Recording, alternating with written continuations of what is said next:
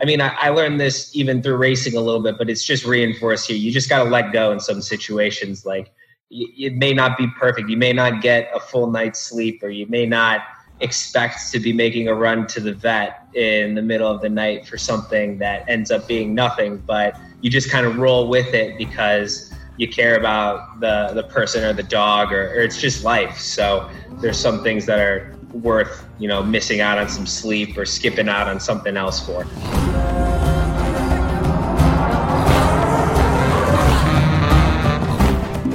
Welcome back to the Yogi Triathlete Podcast. We're Jess and BJ, and we're on a mission to create a better world, bringing meaningful conversations to the endurance sports world and sharing stories of people looking, finding, and living their purpose are cogs in the wheel of this powerful mission. And today we're excited to be bringing you another one of those conversations with professional triathlete Ben Kanute. Ben was first on the show hot off of the Rio Olympics in episode 43, which we conducted at his home in Tucson, Arizona, while BJ and I were actually living on the road. I think we recorded that podcast in November of 2016, and it gives you all the background on Ben, his early roots in triathlon, the influence of one of his earliest coaches, and a detailed account of Ben's road to Rio. At that time, he had, or you had, Ben, just made the switch to his coach, Jim Vance, who is the star of YTP episode 118, which we launched back in August 2018. I highly recommend going back to have a listen to both of those podcasts. The links are in the show notes for this episode on yogitriathlete.com. So today, yeah, we're diving back in with Ben to find out what's been going on with this U.S. Olympian and three-time national champion, besides things like his super exciting finish at the Island House Triathlon in 2017 when Ben outsprinted Terenzo Bozzone after three days of fierce racing, or when he took second at the Ironman 70.3 World Championships in 2017, fourth in 2018, and 10th in 2019, or his multi-time escape from Alcatraz back-to-back victories in 2017 and 2018. On top of that, he got married to a beautiful yogi named Courtney and is now sharing more publicly than ever his life as a professional triathlete, husband, dog dad, and soon to be dad on a journey that he believes is still just beginning. So Ben, welcome back to the show, man. So good to see you.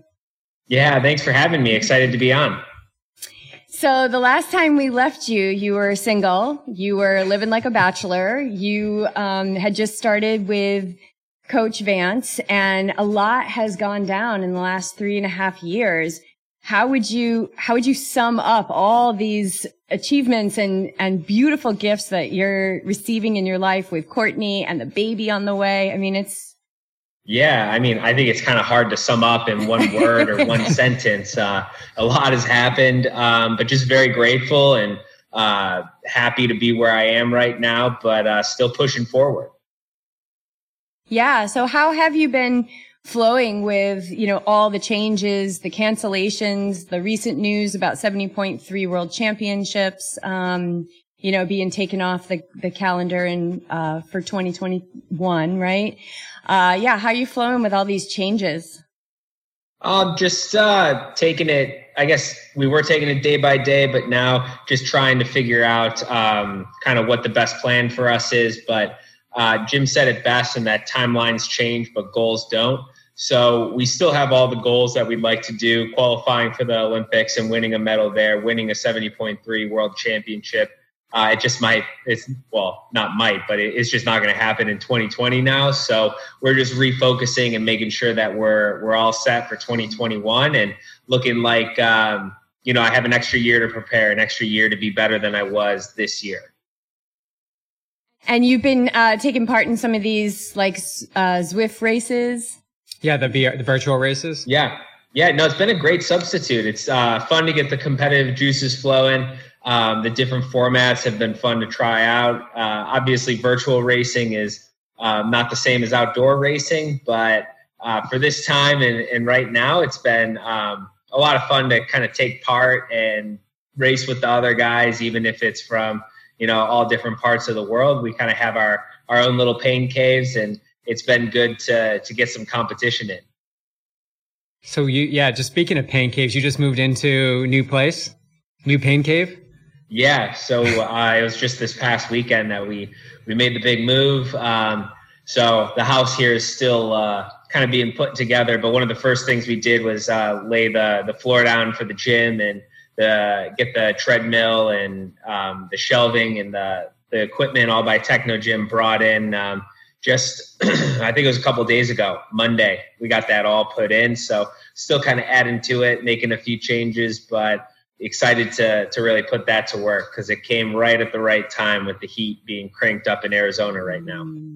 You're gonna do um so you've got your own YouTube channel now, or you probably had it before, but you're really, you know, pushing that. Are you gonna give us a cribs cribs view of the the pain cave? Yeah, I think we'll have to have something in store. So we made some good use of the space we have in there. So we're we're working on a couple things, and I think a tour of the pain cave is kind of uh, on the docket. Um, so with your YouTube channel and you and Courtney, um, you know, kind of sharing your life a little bit, has that, um, how does that feel to do that? To just be a little bit more open, a little bit more vulnerable on there? Yeah, I mean, I think it's good. We kind of view everything that we do from, you know, whether it's Twitter, Instagram, Facebook, YouTube.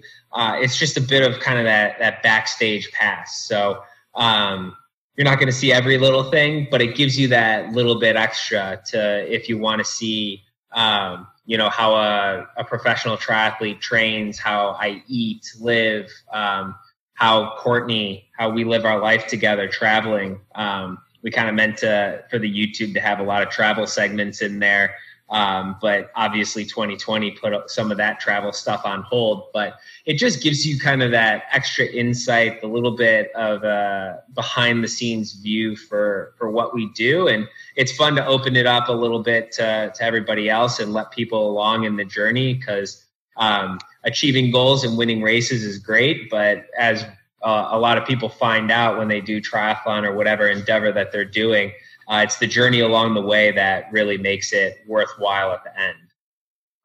Have you gotten, uh, have you received feedback at all from, from your channel? I know, um, me personally, like I'm following Kristian uh, Blummenfelt now and, um, Richard Murray and all the, and it's, it's exactly to what you're saying. It's this backstage pass. to their your actual people. Like you have day to day things to accomplish and you have struggles and you have highs and lows and, and um, it's about the experience. And all we see most of the time is what's on, you know, YouTube or Triathlon Live is that, that, that just the racing. So, uh, have you, have you got any feedback? Any?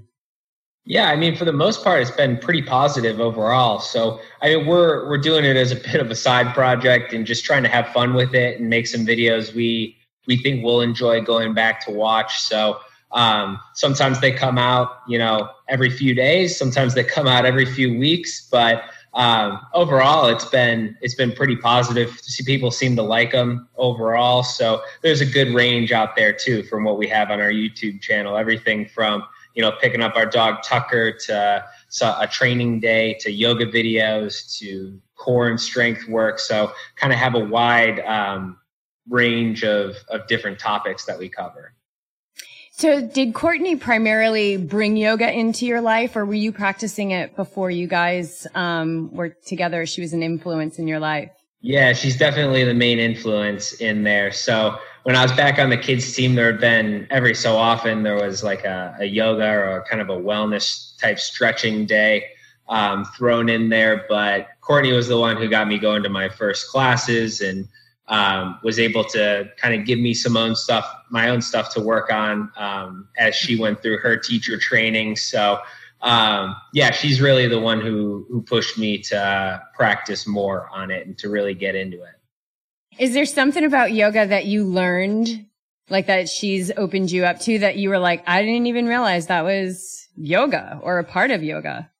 Um, she's really into like the the power flows. So like having yoga be like a hard strength workout as well. Like I didn't never really thought of it that way. I just kind of thought of it as stretching or meditating. But some of the things that I've really taken from it are being able to to center yourself and kind of focus on on one thing and flow through something, but then also just focusing on the breath. Because I think being able to control your breathing is something that endurance athletes could really benefit from because you know if you're um, whatever panicking in a swim or just in a race situation or kind of whatever it is like being able to get control of your breath and and really um, you know calm yourself down that way um, is a huge tool to have. Yeah, well, the pranayama, which is the the breath control, is actually the life management control. So when you think about it, being able to control the breath is like being able to self regulate yourself. Like yeah. being able to manage yourself in a situation where maybe like the hype is getting too much, the cortisol levels are high, to be able to have that tool and which is direct, a direct interface to your nervous system, get yourself to a place of calm. Yeah, exactly. And I always think too, like a calm mind is always like a fast mind. So there's a lot of stuff. Like if you get overwhelmed and you're in uh, like the transition area or something goes wrong, panicking never helps. Always having a calm mind is is a good way to to get through it. Yeah. Have you um, had an experience when you were racing where you were like found yourself using that like a tool from yoga like that? Um, I think that I find myself, you know, every race using something to just center, be in the now moment. Um, and yeah, it comes from my dad, kind of back when I was growing up, saying there's always going to be something that goes wrong in the race. So I kind of plan for that. So if you know something's not going to go perfectly, um, you can kind of help preemptively calm yourself down or control yourself. So I've I've had a number of things. I've slipped and fallen. I've had shoes on the wrong side of the bike. I've had, you know, whatever uh, laces break or not like your nutrition pop out of your bike and it, you could panic and get all frustrated and say, oh, if that didn't happen, it would have been so good. Or you just handle it and you solve the situation and you see what can I do now to handle it. I think that's that sort of mindset is beneficial. Yeah, in our first conversation with you, I remember you like equating it to a boxing match. Like if you're down in the ring, you've got just a few seconds to kind of get yourself back on your feet and keep moving forward. Yeah, exactly. So um, it's just really like it, I kind of view it as like a solution focused mindset. Like if something happens, it's how do I solve it? Like even if everything's going well, you're like, okay, just let's how do I keep doing this? But you know, if you slip and fall, it's okay, check myself. Am I good? Okay, well, let's keep going. Or if there's something that's wrong with the bike, you fix it how you can and then you keep moving on. So it's never dwelling on, oh, if that didn't happen. It's always kind of focused on the what can I do right now to make me better or faster. And that that's that that's that presence. Presence. Yeah. You know, the ability to not get too far ahead or or to or to maintain that that baggage we drag with us from the past. And the past could be anywhere from 30 seconds ago to, you know, three years ago. When you're, when you're going intense, you know, when you're racing and you've got that intensity because you, you've got that, um, you wear that on your sleeve. Like you're, you're, you can, you can put that effort out there. And, and when I'm saying intense, it's not all, you know, gorilla like it's, it's an intense effort. Like it's a high level, um, you know, where you're shaking the bike on the trainer and you're, you're really into it, like sprinting for those finishes. What are you thinking about in those moments? Like if it's like a 30 second sprint at the end and it's all out and you're trying to make it, is there a way that you come back to like, are you going hard and calm at the same time? Or is it just, you don't even remember it. It's just flow. It's no thought. Yeah, that's a good question. Um, I think a lot of it is, is that flow, no thought, or just like being right in the moment and pushing yourself hard. So, um, I think there's different different states of flow as well. Like if I'm in the middle of a half Ironman and I'm uh, calm and have a rhythm and I'm working through the race and um, taking my nutrition, like you kind of you have a rhythm to it that's really steady, calm. Um, it's not like that shaking the trainer. If I'm doing something like sprinting at the end of the race, like in Island House or Chengdu or any of these other races, that I think is almost more of like an emotional state a little bit. It's like an emotional flow where you're kind of like digging deep down and all you're really thinking about is getting that last drop of energy out of yourself and just trying to beat the guy next to you. So all of that, every ounce of like thought and um, just energy is going into propelling yourself forward or putting out the maximum amount of wattage, anything like that. So I think that there's kind of that range and it's energy management a little bit. Because obviously like a sprint like that on the trainer or whatever is not pretty. It's you can't sustain that for very long. But when you're in the middle of a half marathon you're not doing that. You're trying to save a little bit of that for there. So it's all about like efficiency for your flow state. And that's where I think that calm mind that, you know, is good for problem solving and all of that is is pretty good for racing too. I think there's very few athletes that can race angry the entire race or race emotional the entire race. It's all about controlling your emotions and letting them out like when you need them. And you're you're doing that. You're practicing this. You're doing anything from a super sprint to a half Ironman. You're you're practicing this every year. It's just not like segments. You're doing all distances. Yeah, and it's uh it's interesting to go back and forth. Like the the super sprint is is a ton of fun because you can whatever slam a bunch of caffeine, like get hyped up and just go go hard from the beginning, and it's all out. And I love that because you know there's no there's pacing to it, but there's like no real pacing. It's all racing.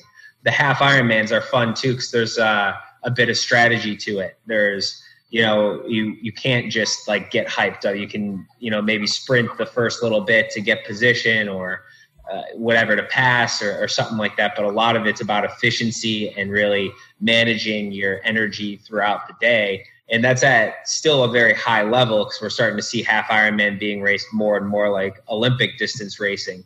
But there's much more of like a, a pacing aspect to it. So um, I, I, still love the range. I love going back and forth between the distances because uh, I get that variety and I think it helps keep it fresh and in a weird way, I think they kind of complement each other, the different distances. Um, so it's been a lot of fun to kind of mix that up over the past few years. Do you? I was watching your Super League today, this morning on the trainer, and then I bounced over to the um, the championships from 2018 in South Africa. Do you ever get confused, or because you're racing so many different locations, different distances? Do you ever feel? I was like, does he ever get caught up in like one thing and he's like, well, wait a minute, this is a half. I've got to extend this effort a little bit longer. no, I think you get pretty dialed into to what you're doing. Okay. And uh, thankfully for like a lot of those big races, um, like especially the half Ironman World Championships, uh, we have a pretty concentrated block of work before then. So we're doing specific workouts like a month or so beforehand to to get myself ready for that type of effort. Um, but yeah, no, at least not yet. I haven't been at a start line and had to remind myself what the distance is. So, um, who knows? As I get older, maybe that'll happen more and more if I keep going back and forth between the distances. You'll have like little index cards with you. Yeah, exactly. It Write it on my hand like a sweet meat back in the day. Like, okay, what's my event? What am I doing? and now it's like, what order is it in? Because yeah. you know, Super League's in reverse order. Yeah, you want to dive into Super League a little yeah, bit? I, lo- like, I love that format. We, we love that that whole what, thing, like what Mac is bringing, and um. Yeah, how does that like? What is that? How does that like? How do you even approach something like that? And and, and I guess maybe it's a question for Jim too. But how do you approach the uh the you know three times racing like the soup like you're going over and over the same thing, and then the next day you maybe just swim time trialing or bike time trialing. How do you how do you stay engaged in all of that?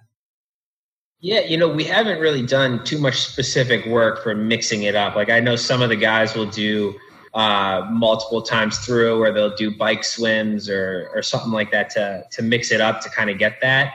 Um, we train for the distance a lot of times, so um, and we also train in a way where, like, you know, my my swim and bike we've had a lot of success with it and the run is always a progression. But when there's a really specific workout unless we're trying to train for a brick or something like that like it, unless that's part of the workout we do a lot of like the runs early on in the day or at a specific time so that i can get the most out of myself and try and you know hit that next pace um, at, like as quickly as possible without like the underlying fatigue of other workouts or the brick unless you know we're specifically trying to target that. So we kind of arrange the workouts in a way to maximize um, i guess efficiency in the day and with getting the most out of myself um, in the training plan. Um, but when you handle it like nobody has really done uh, these types of races before unless you know they're at um, uh, like maybe a couple of times they might have done it at a local tri or just some random race that got to mix it up. So I think when people first got into Super League, especially in that Hamilton Island race and then those first few, nobody quite knew what to expect. So everybody's starting from like with a clean slate and you get to be creative with it. Like you start to figure out though, like, hey, you know, like maybe the, the second swim is where gaps start to open up or you know the transition from you know the second bike to run or, or wherever you're like this is typically where gaps open up or this is where one person starts to fade or whatever. And i mean for myself like a lot of these races like that first and second time through like everybody still has all their matches. It's all really good. And then it's like the third time through and i'm like okay let's i don't want to do a fourth but it'd be great if we could do a fourth like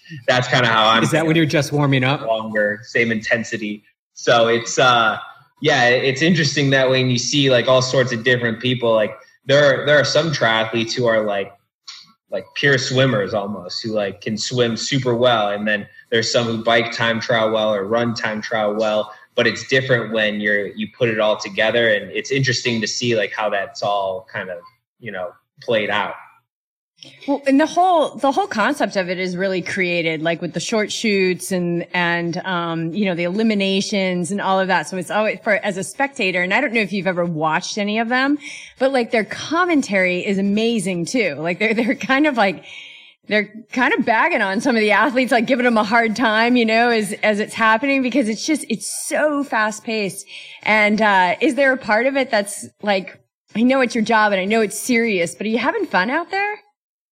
Oh yeah, well I think I have. Uh, I think we all, a lot of triathletes, kind of have a, a sixth sense of fun where we like to push ourselves and um, like there's a certain amount of fun that you get from you know seeing how far you can go and also competing against athletes um, and pushing yourself and i think that's what super league promotes is it promotes good competition exciting racing where even the racers like we kind of know how it'll play out a little bit but you don't quite know. And the unpredictability of it is something that makes it not only fun to watch but fun to race. And that's uh, like just like super league and why that's so much fun to watch. It's the same reason why the mixed relay is so fun because everything is so fast people are on their limit like a mistake can change the whole race. So there's a lot of i think risk versus reward that go into this these types of races where um, any little mistake or any risk that you put forward, like going too early or waiting too late, could potentially change like the entire race dynamic.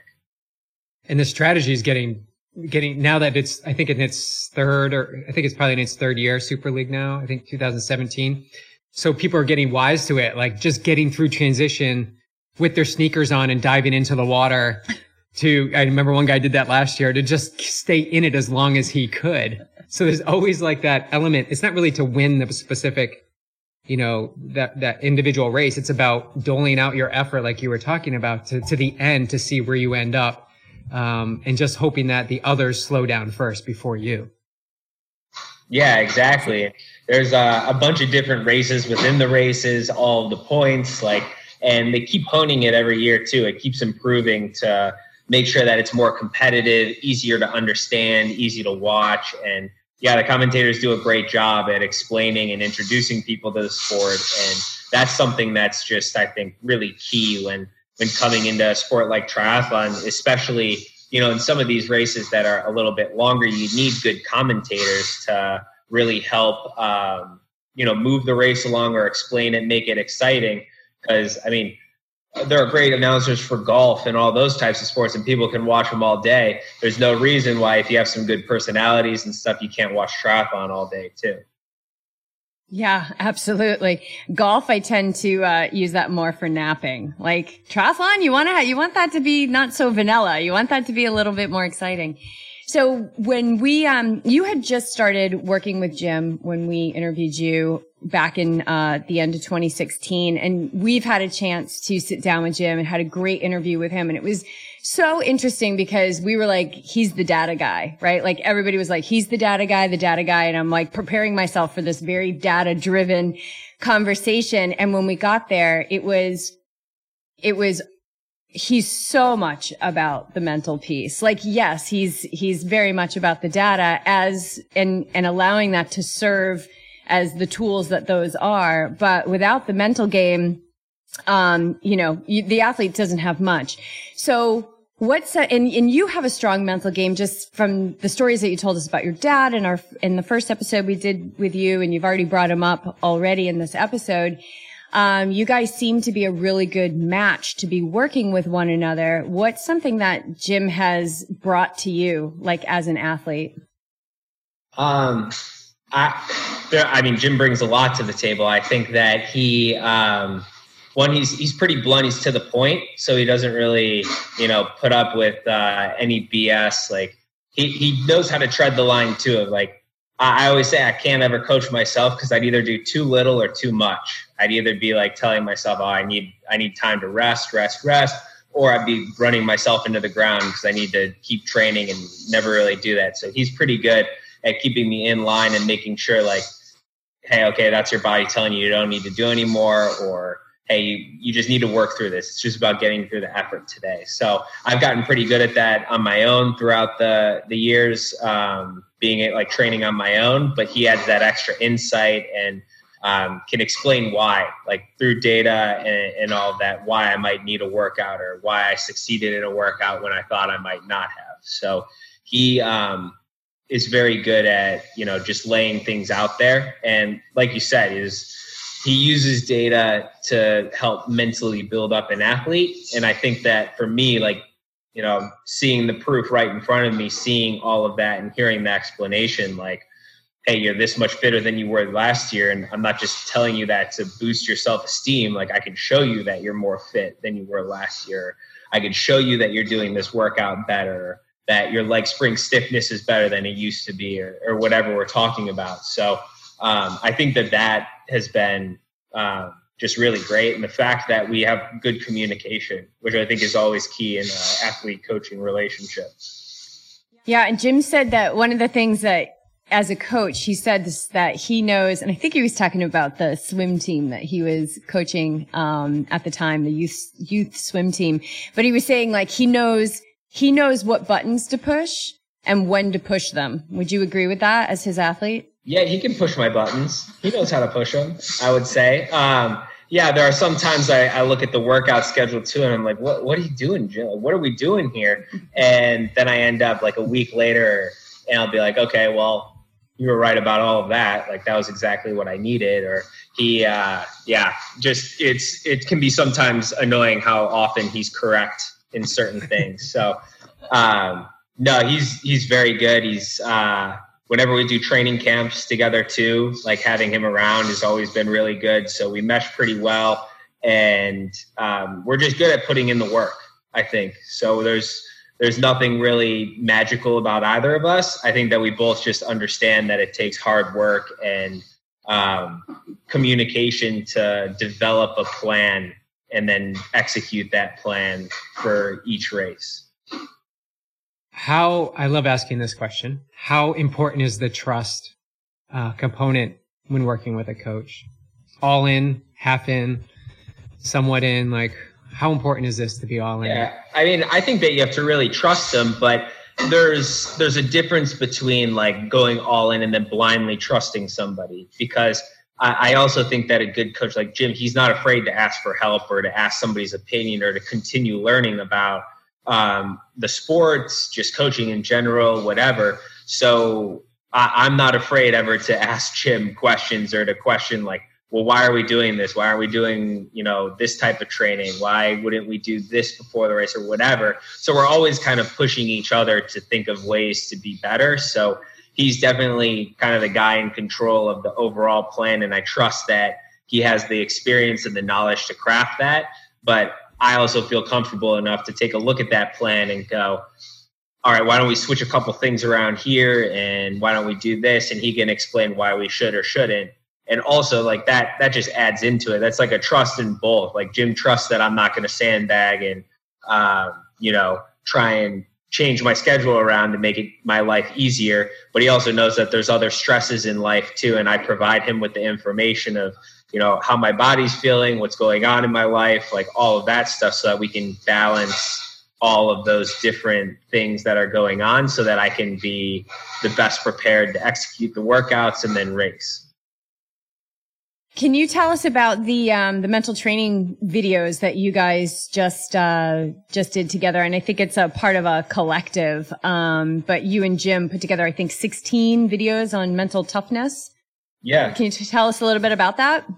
Yeah, um, we're actually going to have some more access to those, or some better access eventually, um, to so that you guys can watch them and and really look at them better. But overall, like the mental side of the sport, I think is one that you know tends to fall down to the bottom of the ladder when you're looking at it. Like physical training takes top priority for everybody, especially just you know the average person who's trying to balance work, life, um, social aspects of uh, like whatever. So the the training goes first, and then you know it's like kind of nutrition, and there's maybe a couple other runs, and then you kind of have the mental side where everybody just feels like oh that'll just fill in, but a lot of times I don't think people understand that you have to train your mind just like your body, and there's um, like you know a different there, there's a different amount of effort that you have to put into that than maybe like physical training. So um, I think that having like a regimen and just giving experience into somebody who,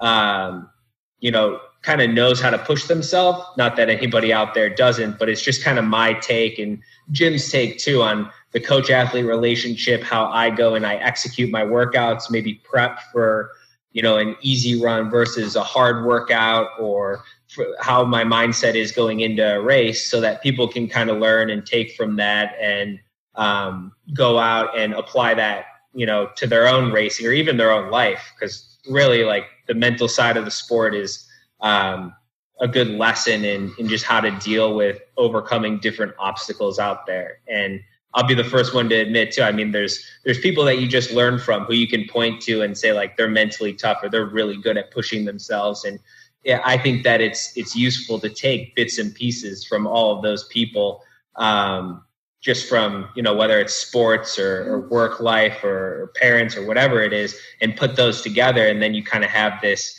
blueprint for what what makes you like the the most mentally tough you know competitor person.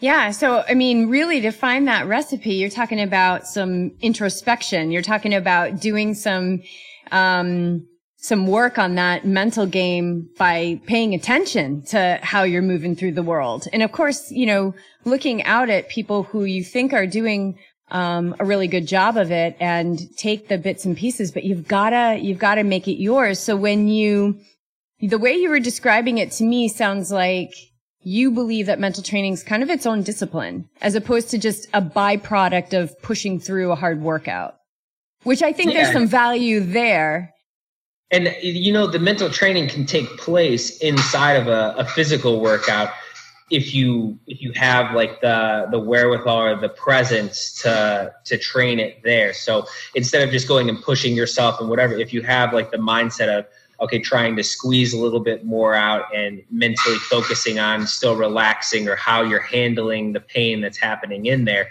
and then you're able to take that and apply it to a race then all of a sudden you're kind of killing two birds with one stone.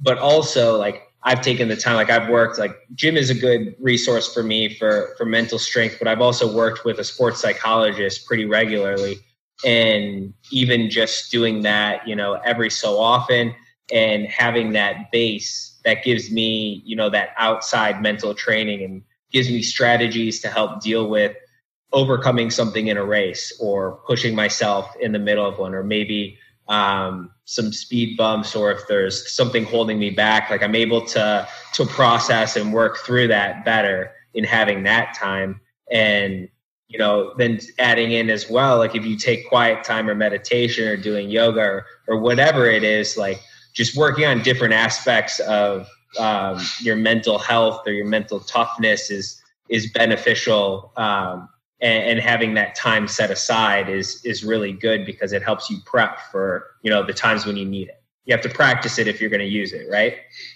Right. Yeah absolutely. How has the practice of yoga informed your mental training? Yeah it kind of goes back to like the the calming breath that i talked about earlier and um, i think that it's really really helpful. You don't realize in today's day and age when you're looking at your phone or watching I, I always seem to have stuff on in the background whether it's netflix or my phone or music or uh, talking with courtney or playing with tucker or whatever it is there's always something going on your mind is always working on one thing or another and being able to to step back and have a way to calm it down and to just reset kind of like like just resetting yourself is uh, is really helpful. And having that ability to then, you know, if something is overwhelming, be able to reset and take a step back is helpful in all areas. But uh, I, that's kind of what I found in ha- in having that control over yourself. And I'm by no means an expert at it, but I, I feel like that has kind of helped hone it a little bit. Yeah, absolutely. I mean, you're a student of it, right? Like, yeah. there's no, it's just, it's just, there's no destination. Yeah. It's just going to keep going. Do you find you've been able to use that? So, uh, we had, um, Matt Russell on the podcast and he, he was doing an intense, intense training session and he got off the bike and to bring his heart rate down and just to collect his thoughts and, and calmness, he just sat in meditation for, you know, five minutes, I think, or 10 minutes or so. And his heart rate came down and he just had a clearer perspective. Have you used, maybe just gotten on the mat and done some yoga? Have you used, has that translated from workout to, to maybe re, reframing things that may have been frustrating or intense at times? Yeah, well, I think it's a way. Like I do uh, a lot of times before races, I kind of do like a, a, 15 minute like yoga routine beforehand. Um, and Courtney will walk me through it, or she'll give me instructions on it before I go, or something. So um, I think a lot of times, like just uh, that combines the the mindfulness, the flexibility, or some activation. Like just combines all of that into like a quick little routine, and kind of just it helps with the nerves too. If it's if you're nervous at all or if you're excited, whatever it is, it just helps you stay calm, especially that night before the race when maybe you wouldn't be able to sleep as well or something. Just kind of you know resets everything. So that's kind of I think maybe um, one of the places where I've used it quite a bit. So, as you prepare for fatherhood, um, which I'm sure you're going to be using some of those mental training skills um, as a father, but you have Tucker now as a puppy who, when you first get a, like when you get a puppy, it's like an infant, right? I mean, yeah. it's just like you have to protect it. Um, how is Tucker preparing you to be a dad?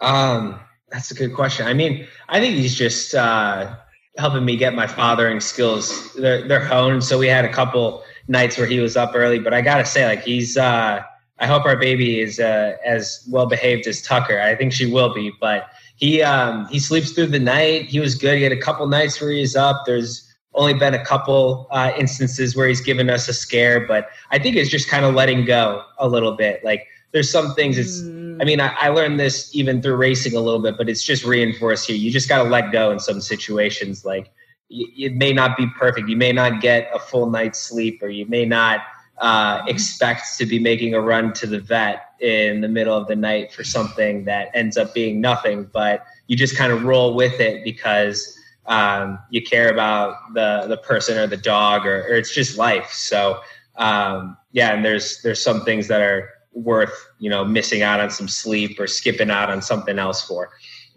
Yeah, letting go. That's a really that's a really big one. I mean, not just for athletes, but for for humans. Like and I think in relationship to our sport, letting go is so important too, so that we can move on. Um, what kind of advice would you give to athletes about, you know, this ability um, to just move on, to live from now, not living from the past, not living about where we were supposed to be today, but we're not there because of, you know, quarantine and COVID and all of that. It's like none of that stuff exists.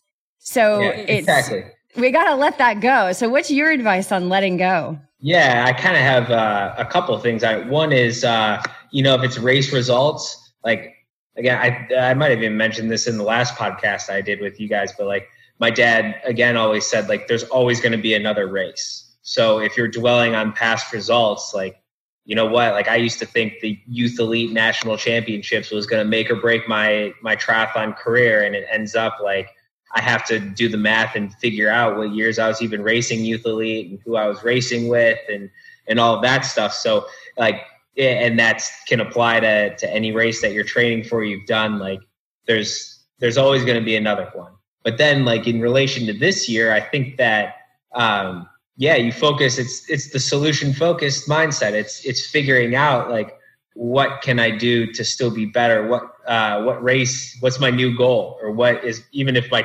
timeline has changed and my goal hasn't like okay, I get extra time. So um, I think, yeah, we, we can tend to focus on like, oh, I don't get to, you know, go to a certain race this year. It got canceled. Like, that's so disappointing. And I, I mean, look on the, you got to look on the positive side of all of this. Like, I've had more time, I've spent more time at home and been able to be with family than I ever have before without traveling. And yes, I miss traveling, but I've taken time to really enjoy a lot of what I might not ever be able to do again because you know I'm going to have a baby, a dog, and and all of that, and you know it might like life is going to get crazy. So you kind of you, it's really just focusing on what can you enjoy right now. What are the positives of this? Because that other stuff is going to come back. We're all going to race eventually. So um, yeah, it's it's definitely disappointing, but yeah, I think that there's a lot of great things that are also going on that that we can focus on, even if it's just little things. It's the um I find it's the attachment to that whatever it is that we were focused so hard on. So let's just use the Olympics for example. You know, that's happens every 4 years and and it's not happening this year and and the frustration can arise because we're so attached to that this it happening now and when we when we can't participate in it. We're told we can't, right? The, the feelings start to, the swirly sensation happens inside and we feel like we're wronged and we feel like we have no, um, there's no end in sight. We, we can't, we can't get out of it. Um, and I just had this thought, um, Ben, like what, because you love what you do, um, you get up every day and you, and you do it over and over and over again what if what if we what if there were no, what if there were no races? And you were just um, asked to continue doing what you're doing and you were paid to do it because it's it's your profession but there wasn't that end piece to it. Um, well how would how would things change for you? Or would they at all? I think you'd find a different end piece. Like uh, maybe you don't have a specific race but you know you can still set goals in training. You can set short-term training goals long-term training goals you could push yourself in other ways. You could race yourself around the block. If you can't like if it's just me and nobody else like i want to pick some sort of goal and just keep trying to beat that goal uh, over however long that i have to do that for. And for this period in time like we know like you know maybe there might not be any more racing for the rest of the year but we picked something. We, we chose to focus on a certain aspect of my training to to be better this year to to really try and hone in on the run and we're going to keep continuing to do that so 2020 for me like we're we're taking control of it in the way that we can so um I, i'm you know lucky enough to be in a position where i have that ability to be okay with not racing right now and you know we're we're focusing on all of the stuff that we can do. And I feel like 2020 has been, you know, a great year besides all of the stuff that's happening. It's been uh, a lot of exciting things have happened for us over here, and I've been training hard, and it's going well. Um, it's just different and it's weird, and we're hoping things get back to normal as soon as possible, and that everybody's safe and healthy. But we're doing all we can to to really make the most of our time um, while we're, you know, just being paid to train, I guess. I, I love it's really what it is. It, it's really what it is. And I love it because it's not, it's not outcome oriented. You're process oriented. You're, you're trying to be the best Ben, uh, Ben Kanute you can be no matter what, which, which gets lost a little bit when we start comparing ourselves to the outside world. To yeah. Some, that's the, that's the most powerful type of goals too, is the process oriented goals. Cause you can still have success at the end of a, you know, a failed outcome goal. Like, you know, um, you can like as long as you gave everything that you had, like that there's still those processes that you could have hit and that's that's still a success. So I think that with all of this, like we just have to shift our mindset. There's no outcome goals for a big majority of this year, but there's a heck of a lot of process goals that you could be hitting along the way. Yeah, and I think uh, I think a lot of people who are listening to this are like, yeah, absolutely, like 100%, I'm there. Like I know our team uh, so proud of them. They have just kept the momentum going and some of them are doing virtual, some of them are just doing their own epic adventures. Um, some of them are focusing on, you know, something to get better at. But there's a lot of people who have totally dropped the momentum. There's a lot of people who have been so devastated by a race being canceled that they took a week off from training to, you know, process it emotionally and they're really suffering. And, and what's happening is the very thing is that their training is suffering, like their fitness is suffering because um, because they're having such a difficult time and, and, uh, and I, I feel this really compassionately. They're having a really difficult time getting out the door. Um, what kind of words do you have for somebody who's struggling right now, but in their heart really wants to get back at it? Yeah. Well, I, I would say first off, like 2020 is a year of like kind of no rules. Like if you want to take a break when you wouldn't usually take a break, like by all means go on vacation like whatever drink some beer hang out like you don't have to train there's nothing there's no like whatever race that you have to be prepared for but i would say you want to you you set those you set tiny goals first if it's just getting out the door like go for an easy jog or a walk or an enjoyable bike ride ride somewhere that you're allowed to ride to or make it a destination ride or uh, open water swim in a lake in a nice lake that you have nearby or something. Pick something that's enjoyable, um, that's not, you know, very structured overall, which is something that I found myself doing um, kind of when we were in that in between waiting period is a lot of unstructured work where I could go out and just enjoy being outside. And, you know, if I rode for an hour or I rode for four, it was what I wanted to do that day. Or, you know, the the running, like or hiking or whatever it is. So um, I think that like do something that you that really you enjoy the most. Like pick that first and get your body moving, and then you can pick you know long term goals or something to work for. Like yes, the races this year might not be canceled, but you might be able to pick one later on next year that has a good probability of of going on or you train for something different like uh, uh, through hike or like a rim to rim or do something like that's a little bit more out of the ordinary. So you just like you redefine race for yourself. If that's the thing that really motivates you to get out the door and that's the reason why you like to train is maybe just redefining what racing is for the time being. I love that. I think that's brilliant advice. Um, I know your dad's had a big influence on you um, as you're moving into this role as a dad, what do you want to bring into that, bring into being a father for your child?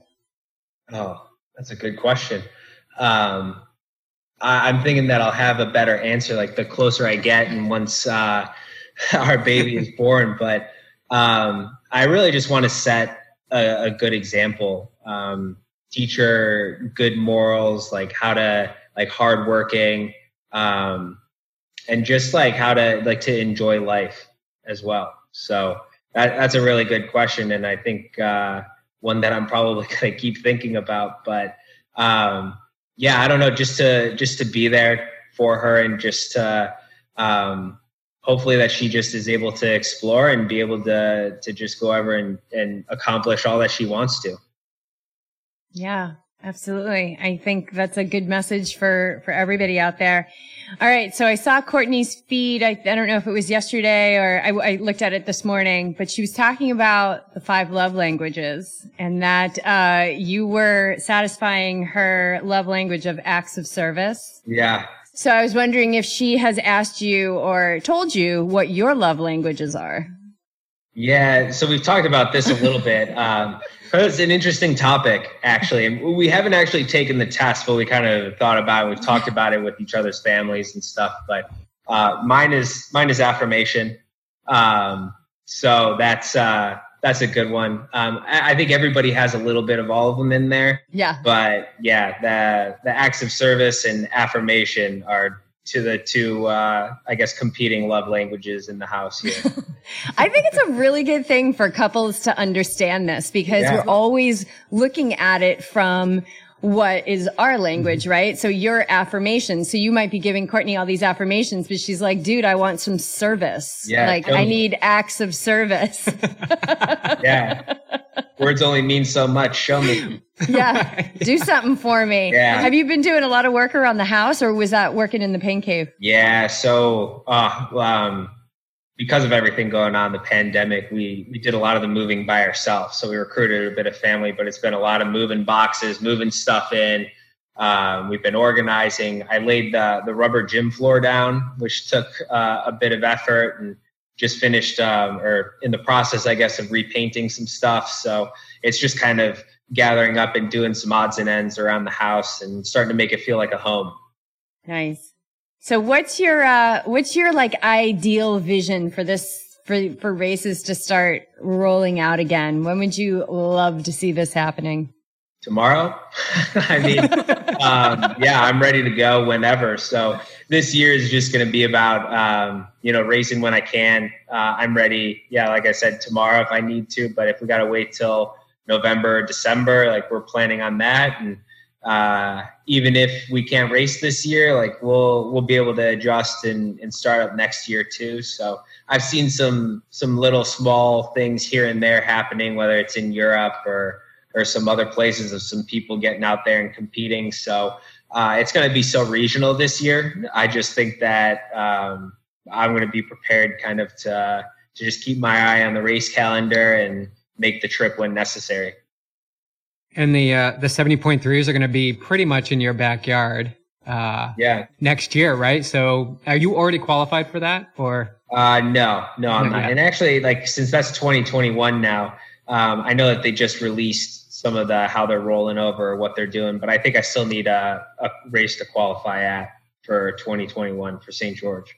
Does that get you fired up though? That's traditionally I haven't done the course, but I heard it's a pretty tough uh, course. That was my yeah, that was my second seventy point three. I love that course. It's a great course. I mean, Courtney and I drove to it um, when I raced that in 2017. Um, yeah, loved everything about it, and I love that there's a world championship in the U.S. again. I love racing on home soil. Hmm. Exciting, so exciting. Nice. So tell us how people can um, can best follow you guys, and make sure to give a shout out to your YouTube channel too. Yeah, so I'm uh, on mainly Instagram at Ben Kanute, or uh, my wife is uh, at Court GTV, and we have a, a, YouTube channel that is Team Kanute. You can follow us there, um, and those are probably the best two places, other than maybe my website for benkanute.com. Awesome, and uh, I know that you want to be, you know, a good ambassador for for your sport, and I think you like everything you're talking about, just being in that solution energy, like the, you know timelines might push out, but goals don't change and keeping that momentum going. So one thing that you would like people to be able to just take away from this, take away from, you know, what you are an ambassador of for triathlon. Ooh, wow. That's, uh, put me on the spot. Uh, I think that, um, just being able to stay in the now moment whether that's racing or in life or or whatever it is just being present and like I was talking about, the solution focus. Like, what can I do now to be my best self? That's awesome. Awesome. I think that's amazing advice. Thank you so much uh, for this conversation. And we'll put links to all that stuff in the show notes. And uh, Ben, it was so awesome to have you on again, man. We can't wait to till you get back on that race course, and uh, we'll be cheering you on as always. Yeah, thanks. I had a great time.